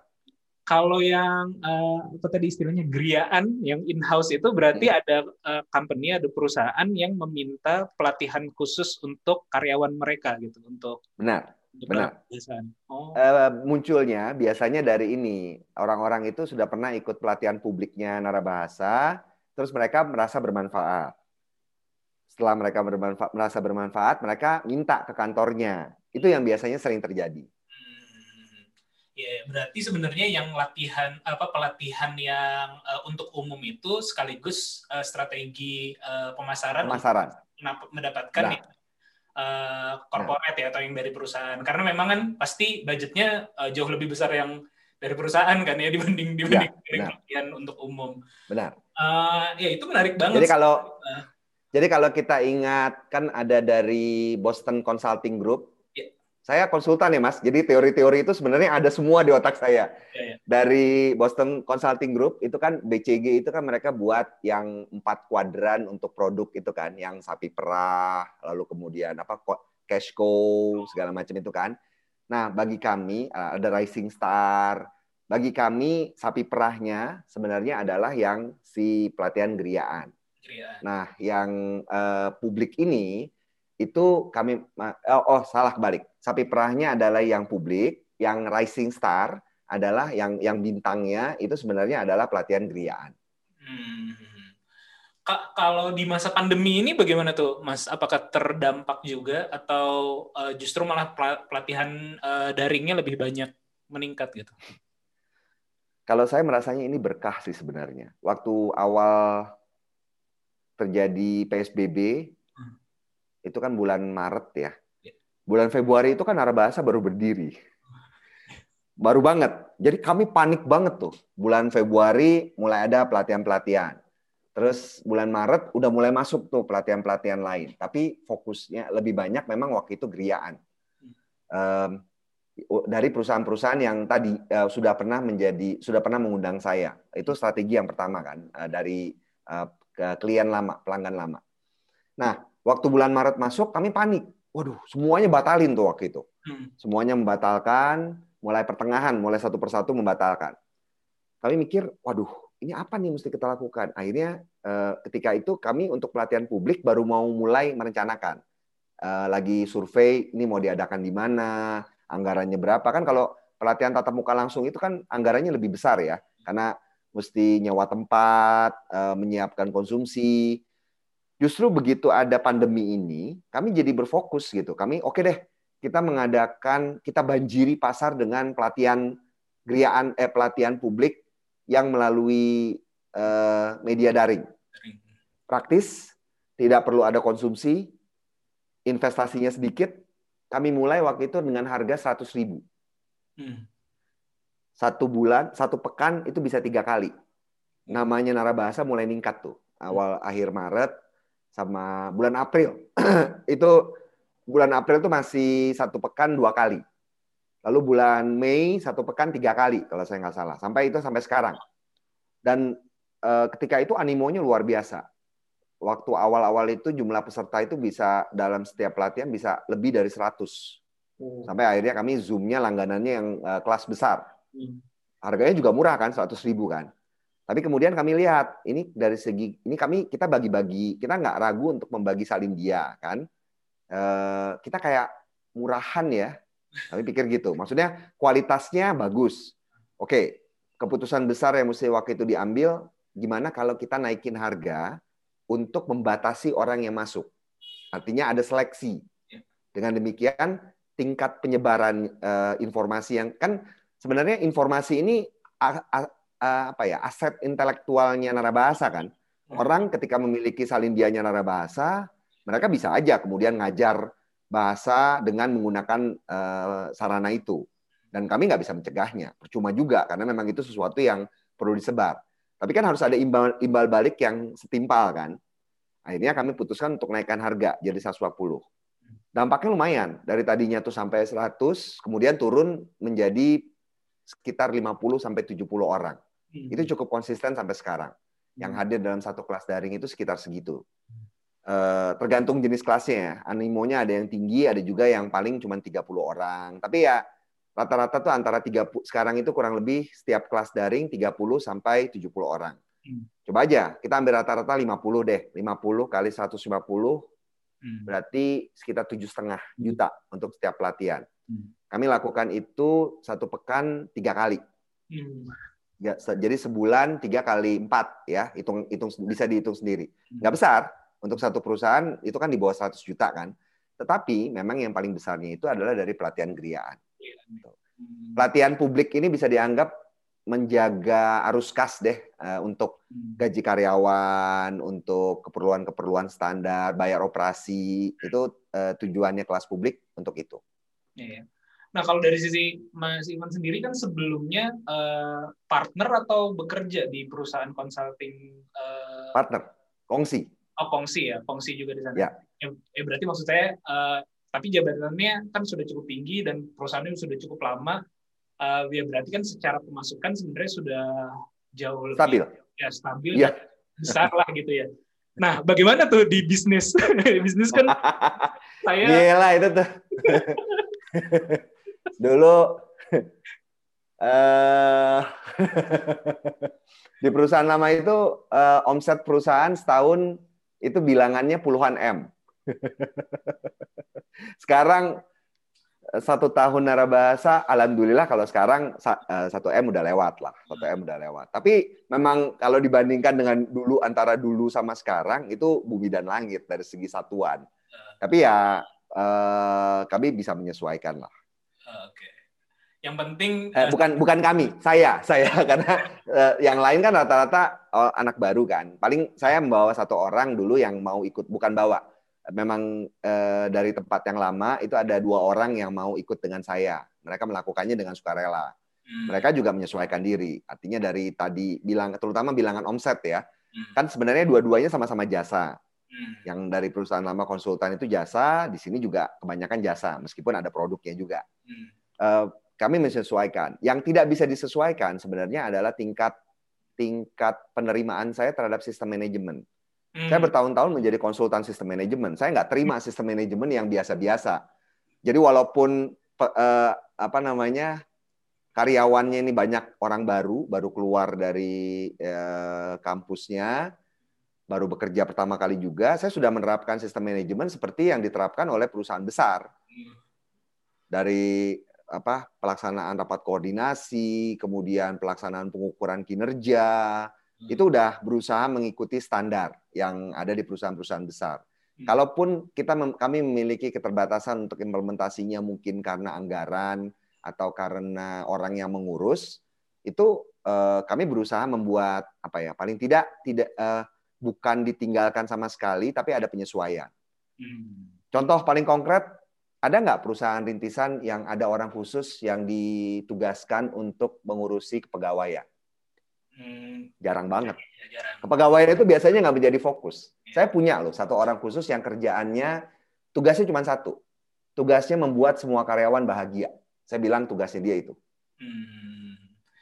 Uh, efek dari menerapkan manajemen yang cukup rumit ya atau cukup ter, uh, apa ya kompleks lah ya dalam dalam uh, perusahaan rintisan kan efeknya tadi uh, apa ya cost-nya jadi atau biayanya ya. Jadi lebih tinggi gitu kan.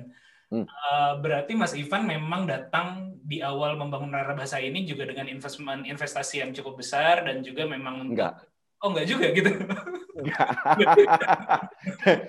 Modal mendirikan Narabahasa itu cuma lima puluh juta. Uh, untuk Oke oke oke ya. Dan yang dilakukan kemudian bayar ya, maksudnya saya nggak bukan yang dengan modal kapital berjuta-juta, enggak, sama sekali enggak. Hmm. Itu juga yang itu kan bentuknya simpanan kan, artinya modal kerja itu. Modal dari modal kerja itu kemudian diputar. Jadi alhamdulillah arus kasnya Narabahasa bagus banget, hmm. alhamdulillah. Karena kan modal, kalau dilihat kan modal kapitalnya nggak banyak. Kita kan jasa, jasa itu kan modal kapitalnya nggak banyak. Lalu sumber daya nggak banyak yang diambil dari luar. Kebanyak, sebagian besar sumber daya itu diambilnya dari dalam aja, orang-orang Narabahasa sendiri. Dan um, untuk penerapan sistem manajemen yang rumit ini, yang pertama kalau menurut saya harus berangkat dari kemauan, kemauan uh, pemimpin khususnya. Dari kalau melihat karyawan, pegawai, itu pasti mereka inginnya yang gampang kan. Penerapan misalnya kalau dari satu divisi ke divisi lain harus ada serah terima yang terdokumentasi. Itu kan biasanya orang males ya. Ya udahlah pesan W A aja kalau mau dari bagian pemasaran gitu, misalnya mau mesan suatu pelatihan, mau mengadakan, dia kan pasti ngoper ke bagian operasi kan. Oke, nanti adakan pelatihan tanggal segini yang ngajar si ini, ini kan lewat pesan W A aja cukup. Cuman saya nggak mau berlakukan itu karena itu tidak mengikuti tata kelola yang bagus. Setiap ada perpindahan dari satu divisi ke divisi yang lain harus ada formulir yang uh, bukan tertulis, uh, elektronik.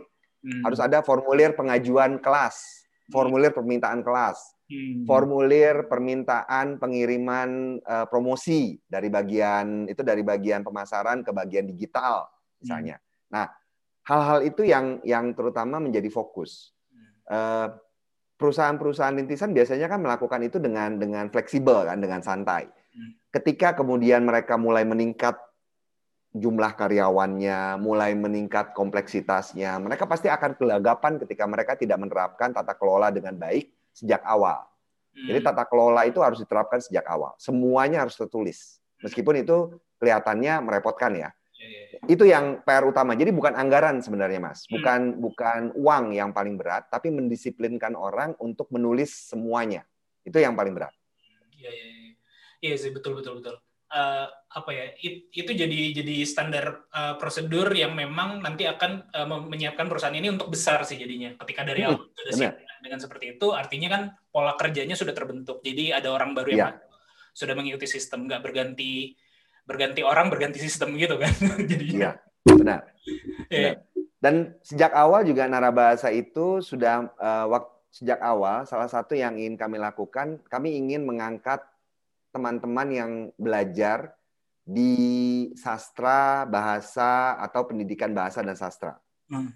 Selama ini kami merasa orang-orang yang belajar di sana diremehkan. Ngapain sih belajar sastra sastra Indonesia gitu? Kan suka ada pertanyaan kayak gitu. Kami ingin menunjukkan bahwa orang-orang dari sastra ini kemudian tidak harus menjadi penulis. Mereka bisa menjadi uh, pekerja, benar-benar pekerja di satu perusahaan, asal cocok kan.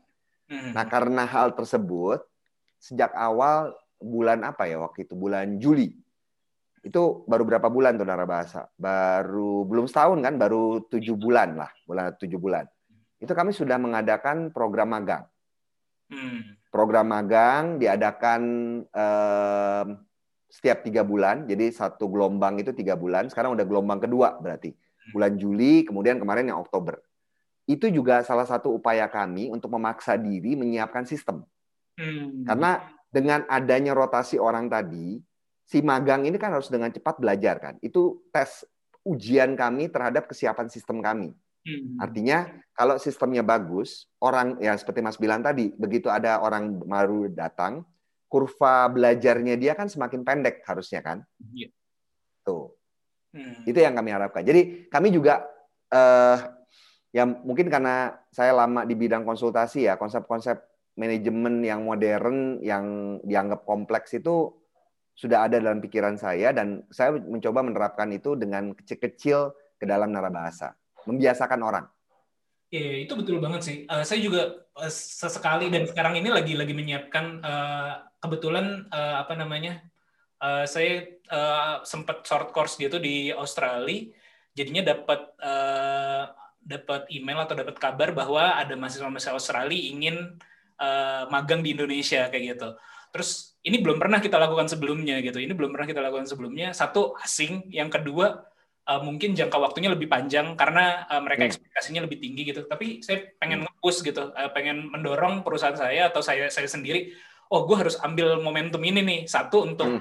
uh, leverage juga untuk biar uh, lebih ke internasional. Yang kedua adalah ya tenaga kerja murah gitu. Ya.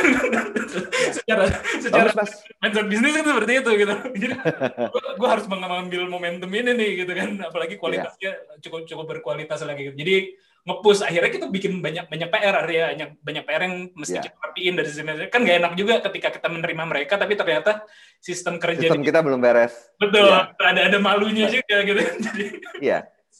bagus kan, maksudnya yang pertama, yang kalau menurut saya sih penerimaan magang ini hmm. ya kalau tenaga kerja murah itu anggap bonus lah. Yeah. Bagi saya fokus utamanya sebenarnya memastikan sistem kita bagus. Hmm. Kalau kita misalnya punya kamar gitu ya, kalau ada orang mau datang berkunjung kan pasti kita beres-beresin kamar kita kan. Yeah.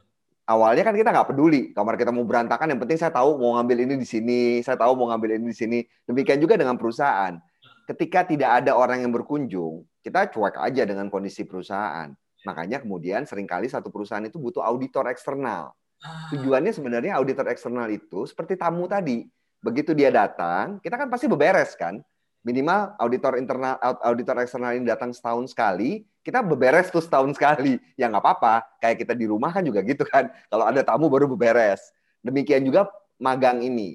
Nah yang saya harapkan, saya ingin, saya, saya berkeyakinan bahwa segala sesuatu yang sulit itu adalah karena tidak terbiasa. Nah, karena sistem narabahasa sejak awal sudah dibuat berlandaskan pada sistem, bukan berlandaskan pada orang, saya berusaha meletakkan dasar keberlanjutan, sustainability dari perusahaan.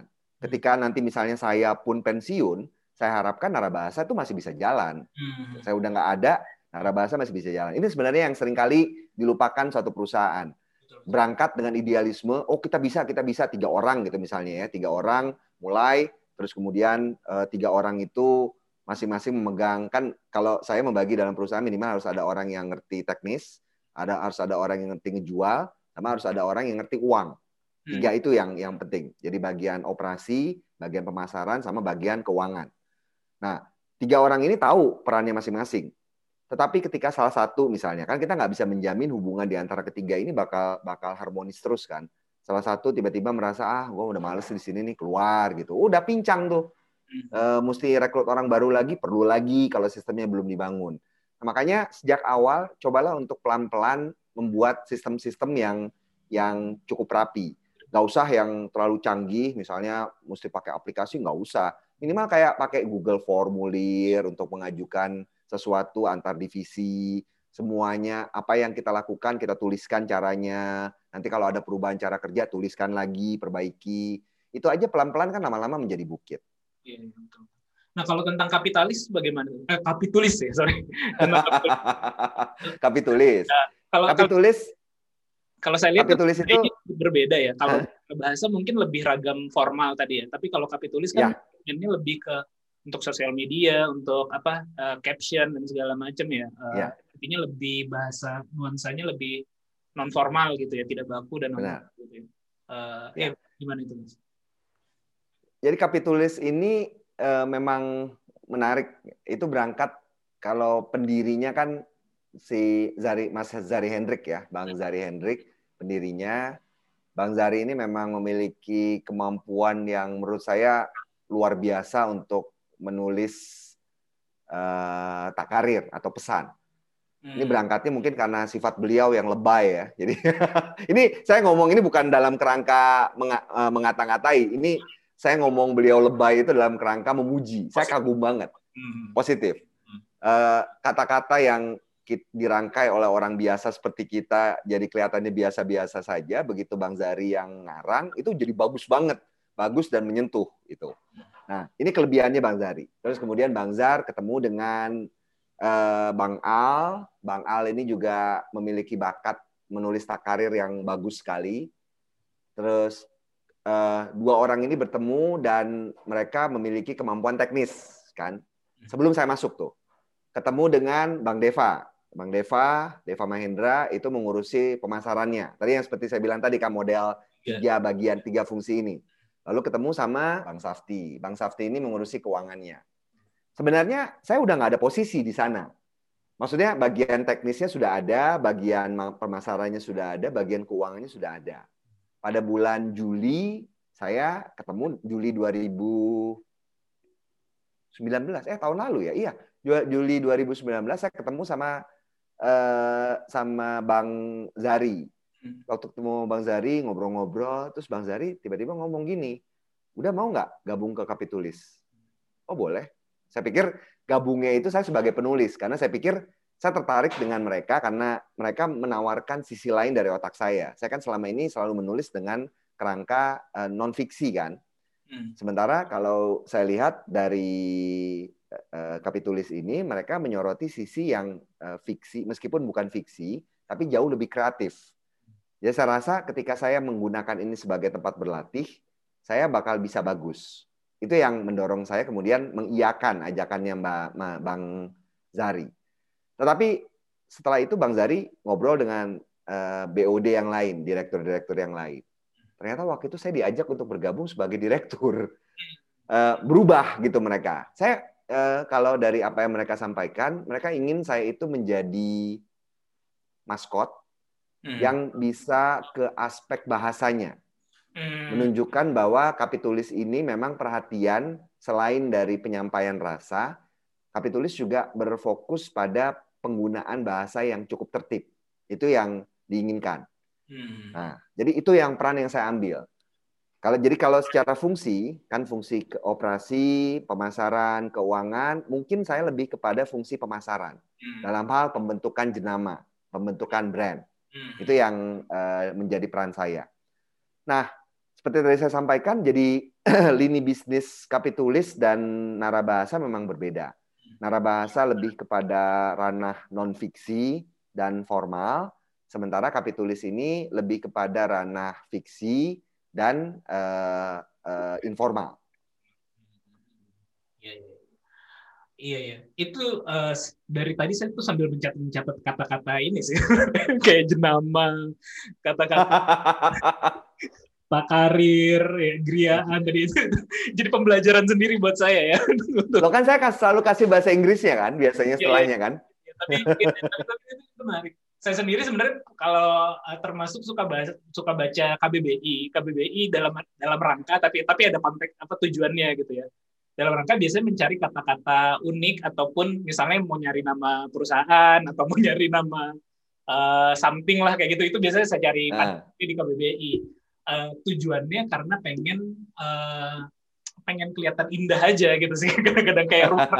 Reka tuh benernya bahasa Sanskerta kan, Reka tuh lebih ke bahasa Sanskerta. Iya, iya, paham. Terus juga ya lebih lebih ada nuansa kayak gitunya. Nah sebenarnya kenapa sih kita sedikit banget yang apa ya, hanya sedikit bahasa-bahasa yang indah itu yang tersiarkan gitu ya. Jadi kebanyakan kan kita hanya bahasa standar gitu, tapi kayak bahasa jenama terus kayak apa banyak-banyak itu yang bahkan kemarin saya, saya menemukan kata apa ya uh, anani anani itu Uh, tidak tidak melakukan apa-apa gitu ya, saya, saya lupa kayak gitu. Oh, oke. Okay. Uh, saya uh, Uh, dalam rangka kalau saya di Twitter belakangan lebih suka ini apa sok-sok bersajak gitu, jadi saya, saya suka kalau di Twitter lebih, lebih kayak gitu sekarang fungsinya, jadi saya suka menemukan uh, kenapa tadi ya kok kata-kata yang kelihatannya cukup puitis atau menimbulkan rasa lah di dalam ketika kita mengucapkannya atau membacanya itu jarang muncul ke permukaan ya. Um, saya ambil analogi ya. Kapan kita mengulik suatu hal sampai benar-benar dalam? Mas eh, Panji, hobinya apa? Hobi nonton sih, kalau belakangan ini ya. Mungkin. Oke, okay. Kalau nonton, kemudian berusaha tahu nggak ini aktor ini sejarahnya apa, terus film hmm. ini bagaimana sambutan orang secara umum, hmm. itu suka lakukan nggak? Iya, uh, iya suka sih, suka suka melakukan itu ya. Hmm. Ya, kalau orang misalnya suka dengan sepak bola, Mas Panji, uh, klub sepak bola favoritnya apa? Uh, enggak terlalu ngikutin sepak enggak bola. Terlalu ya. Uh, tapi ya, misalnya, ya Mas Panji lihat uh, para apa fans Liverpool, Liverpool, saya jadi orang Sunda mendadak. Fans, fans Liverpool yang yang benar-benar garis keras, itu mereka sampai hafal kan? Sampai hafal aktornya, itu mereka lakukan karena mereka apa? Mereka cinta. Hmm. kita mengulik sesuatu, kita mencoba mencari informasi lebih tentang suatu hal adalah ketika kita punya cinta kepada benda tersebut, objek tersebut. Saya nggak perlu jawab kan jadinya kan, ya, kenapa ya. Bahasa Indonesia, banyak kata bahasa Indonesia yang nggak muncul ke permukaan. Hmm, ya, ya, ya. Berhubung kita sumpah, baru, baru selesai apa, berapa minggu yang lalu Sumpah Pemuda. Berarti itu hanya jadi kata-kata ya, Sumpah Pemuda itu saat ini. Ya, kan banyak orang yang bingung kan, kok saya orang teknik yang tidak punya latar belakang linguistik, kadang-kadang pengetahuannya lebih banyak daripada mahasiswa yang baru belajar linguistik gitu loh. Kenapa? Kan orang bingung kan. Jawabannya sederhana, ya itu tadi. Apa coba? Renjana. Cinta. Oh, cinta. Iya, ya renjana atau cinta. Itu sih modal utamanya. Nah, sekarang ya Mas juga, Mas Panji kan berusaha mencari kata-kata baru, itu karena ingin apa? Ingin kelihatan berbeda. Itu kan sebenarnya dasar dari cinta kan? Iya, iya, ya, betul, betul, betul. Terus renjana sendiri itu saya sebenarnya tahu kata renjana itu dari S M A sih. Dulu ada ekskul di S M A saya itu ekstrakurikuler namanya itu Renjanawana.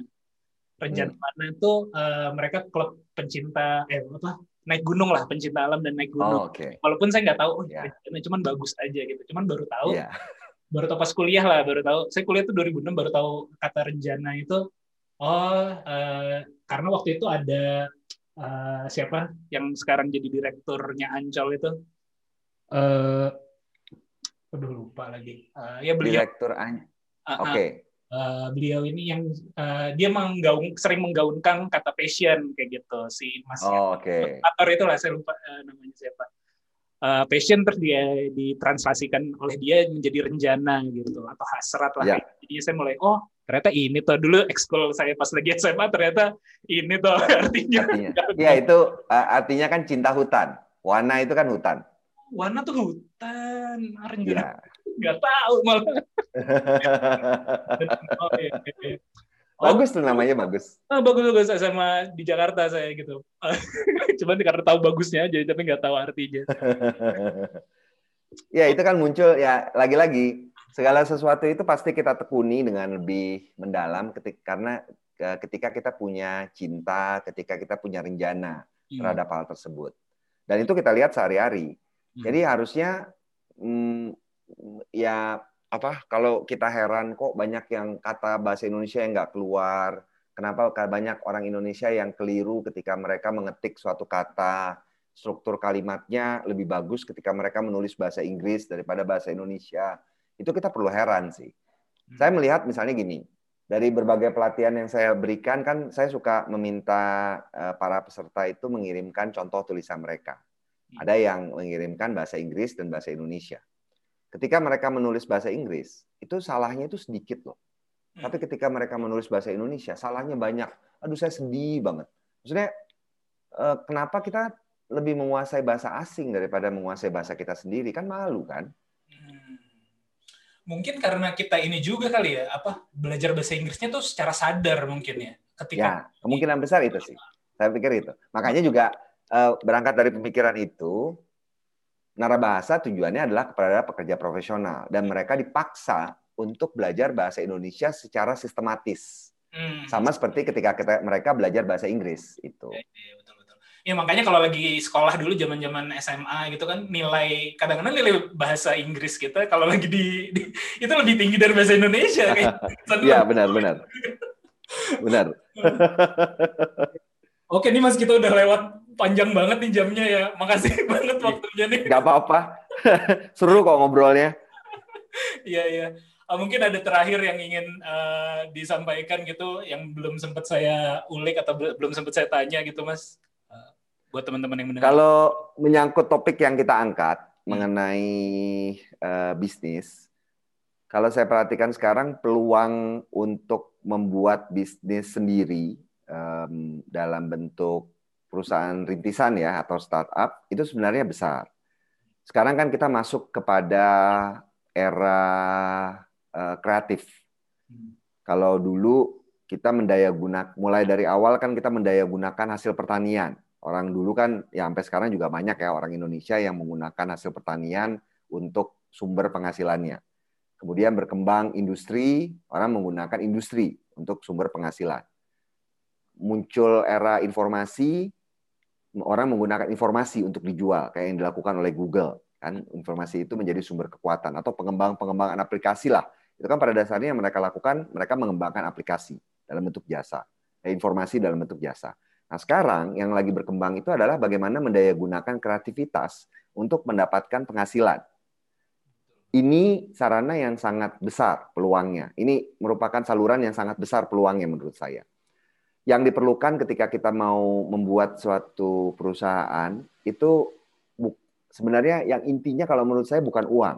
Karena yang saya contoh tadi aja, Narabahasa itu berangkat tidak bukan dengan modal yang terlalu besar juga, ya meskipun modal tetap diperlukan.